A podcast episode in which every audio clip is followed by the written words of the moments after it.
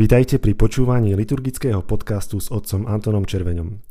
Dnes sa dozviete, prečo vznikol Sviatok Krista kráľa, čo s ním majú spoločné Marx, Freud a zmluva z Versailles a aký význam pre nás má v období korony.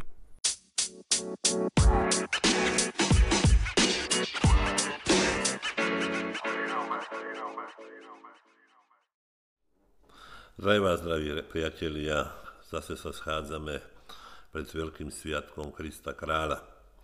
Minulák sme sedeli, alebo sme hovorili o čase, o potrebe času, pretože dnešná doba je charakteristická tým, že ten čas, ako si nám sa kráti.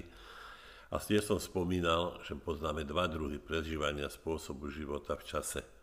Čase kairos a čase chronos. Chronos to je tak, keď režete salámu, pozeráte na vrázky, ruky vám, ruky vám pribúdajú, starneme a sme nešťastní.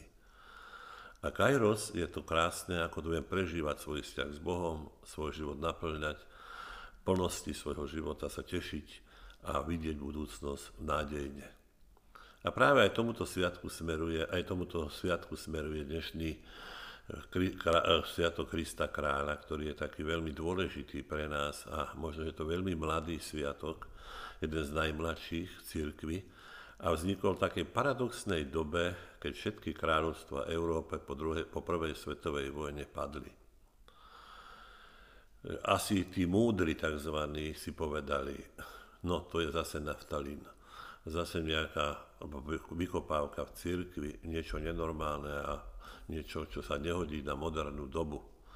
Pretože začiatok 20. storočia bol poznačený tým, že bolo jedno slovo čarovné a to bolo slovo veda. Vo všetkom bola veda. Či si niekto kýchol, či si niekto napísal nejakú báseň, alebo či niekto povedal nejakú novú myšlienku, alebo kopu podvodníkov, ktorí vytvárali tzv. novú energiu, vlastne sa objavili rachlo. Hej, zrazu zistili, že sú to podvodníci, ktorí obchodujú s ničím. A tak slovo veda sa stalo aj pre socializmus, aj pre kapitalizmus, aj pre fašizmus. Všetko bolo vedecké, hej. aj pre fašizmus bol vedecký ten arísky pôvod. Pre komunizmus bolo všetko vedecké, keď zanikalo náboženstvo. A tu zrazu vzniká nový sviatok Kristus kráľ. Kde hľadať jeho pôvod?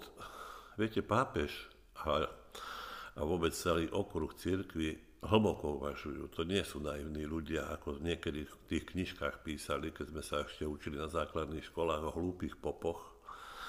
Ale jednoducho boli to múdri ľudia, ktorí vycítili stav, akom sa Európa začiatkom 20. storočia nachádza. Boli to asi tri činitele.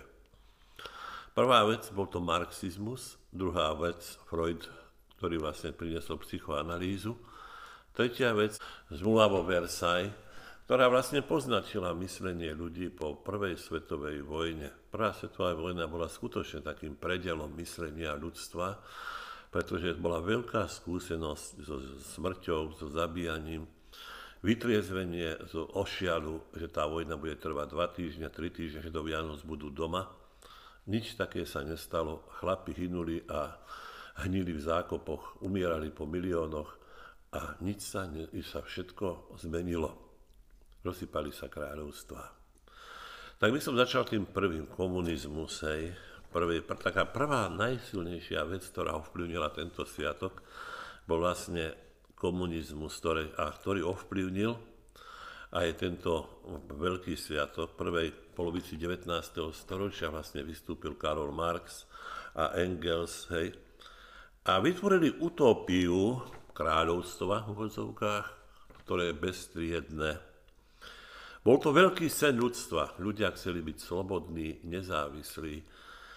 Bol to boj proti Bohu, proti církvi, proti náboženstvu, proti sebe samým a práve tieto veci dali základ potom aj novým izmom, ktoré vznikli v 20. storočí, či to bol socializmus, fašizmus, komunizmus, malo tento spoločný základ, pretože búrili sa A práve ten problém je asi v tom, že aj vlastný postoj, má napríklad Marx napísal modlitbu, ja sám budem Bohom, postavím si trón na vysostiach a jeho upevním v nadľudský strach.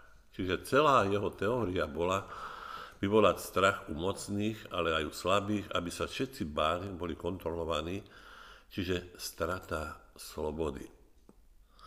A tiež je tu potom aj internacionála, ktorá vlastne, vyvie, vlastne vy, vyvierala z poznania alebo aj z toho učenia marxizmu, kde vlastne keď už spievame, je veľmi pôsobivá. Hej horsa sveta proletári, hej horsa hladom mučení, už nášho hnevu sopka žiari, to bude, všetko zmetieme, poj posledný. Všetko staré sa musí zmeniť. Čiže pápež, alebo aj kardináli, alebo kňazi, ktorí kázali v tom období, videli, že vlastne rúca sa starý základ, akože starý základ sveta, že prichádza niečo nové, čo rozbije rodiny, rozbije normy, rozbije súkromný život, rozbije vzťahy. Neexistuje také nič, čo by jednoducho malo byť akože v poriadku. Keď sa pozrieme aj na život Marxa, hej, jeho dve céry spáchali samovraždu. On nikdy v živote nerobil. Vo svojom strýkovi, ktorý bol bohatý, počakal, po, keď ten zdochne pes, zase budem z kalúže vonku. Čiže vypočítavosť, a to je veľmi tvrdá vec, hoci máme, je zakladateľom robotníckého hnutia, ale vidíme na akom základe. Nenávisť, boj, rozbitie základných hodnôt. Druhý, ktorý bol, tu bol Freud vlastne. On pripravil sexuálnu revolúciu. Všetko sa točilo okolo libida, sexu. A najmä nenávisť voči otcovi. Mal tak, bol taký príbeh o ňom, že začal nenávidieť svojho otca, keď išli po Regensburgu, po jednom takom špinavej ulici, kde bola iba taká lata hodená. No a išiel proti nejaký iný človek, ktorý hovorí odstup špinavý žid No a tedy ten jeho otec odstúpil, zobral vlastne, e, syn ho nenávidel, že ustúpil. Odtedy je aj ten oedipovský komplex voči všetkým tým veciam, ktoré sa točia okolo sexu. Takže nenávisť k otcovi, nenávisť, e, všetko je sexualita, ale najhoršie na tom, že často aj ten výskum boli falošné spisy, ktoré prispôsoboval ideológiám marxizmu alebo komunizmu, ktorý v tom období 20. 20. storočia bol veľmi, dá sa povedať, populárny vo všetkých kruhoch medzi robotníkmi, ale takisto aj medzi intelektuálmi. A najhoršie, že to bol tiež človek, ktorý užíval denne kokain, hej, a ďalšie veci, ktoré nechcem spomínať, aby som ne, ne, neohovoril. Podobne tretia vec, ktorá mala vplyv na tento sviatok, bol Huxley. Bol to, bol to jeho dielo Nový krásny život, kde neexistovali starí, kde neexistovali chorí, nešťastní, kde nebolo špiny a všetko sa riešilo chemicky. Keď bol človek v zlej nálade, vypil nejakú somu, nejakú sódu, a už bolo všetko dobré. A posledná vec, ktorá vlastne poznačila vlastne aj Sviatok Krista kráľa, vlastne bol Versajská zmluva, kde tí pokrokoví ľudia, tí politici, Klemenesku, hej George Wilson, jednoducho dúfali, že založia organizáciu národov a že už nebude vojny, že všetko bude ľudsky kontrolované, a je paradoxom, že po 20 rokoch vznikla zase vojna. Nemali to v rukách. Prečo? Pretože každý rozmýšľal egoisticky. A práve tu chcem aj tak poukázať na to, že jednoducho ten prišiel tzv. nový poriadok. A trochu prečítam z jednej knihy od Bruna Betalema o sexuálnej revolúcii. Potrebujeme novú morálku. Vidíte, na tu je odpoveď potom aj toho Krista kráľa, poriadok, ktorý oslobodil, oslobodí sex od všetkých starých obáv, ťažko úzkosti, zábran, kde bude voľná sexuálna nadradenosť, kde jednoducho budeme si môcť, nám nebude brániť tomu, aby sme si dovolili všetko. Ženy a muži budú majetkom všetkých. Nová sexuálna etika musí byť stejne jasná, stanovená ako stará, ale podľa nových pravidel. Čiže rozbúrané všetko. A tak nastúpilo miesto neba vlastné potešenie. Miesto objavenia Boha sa ponúka objavenie seba samého človeka. To je tajomné teraz, to je veľmi svrčí. Miesto odpustenia hriechov prichádza zabúdanie. Miesto 10 božích prikázaní terapeutické hodnoty a miesto dobrých skutkov sa ponúkajú tzv. dobrí ľudia. Každý je dobrý, pokiaľ som sám. A miesto svätého písma sa ponúka veda.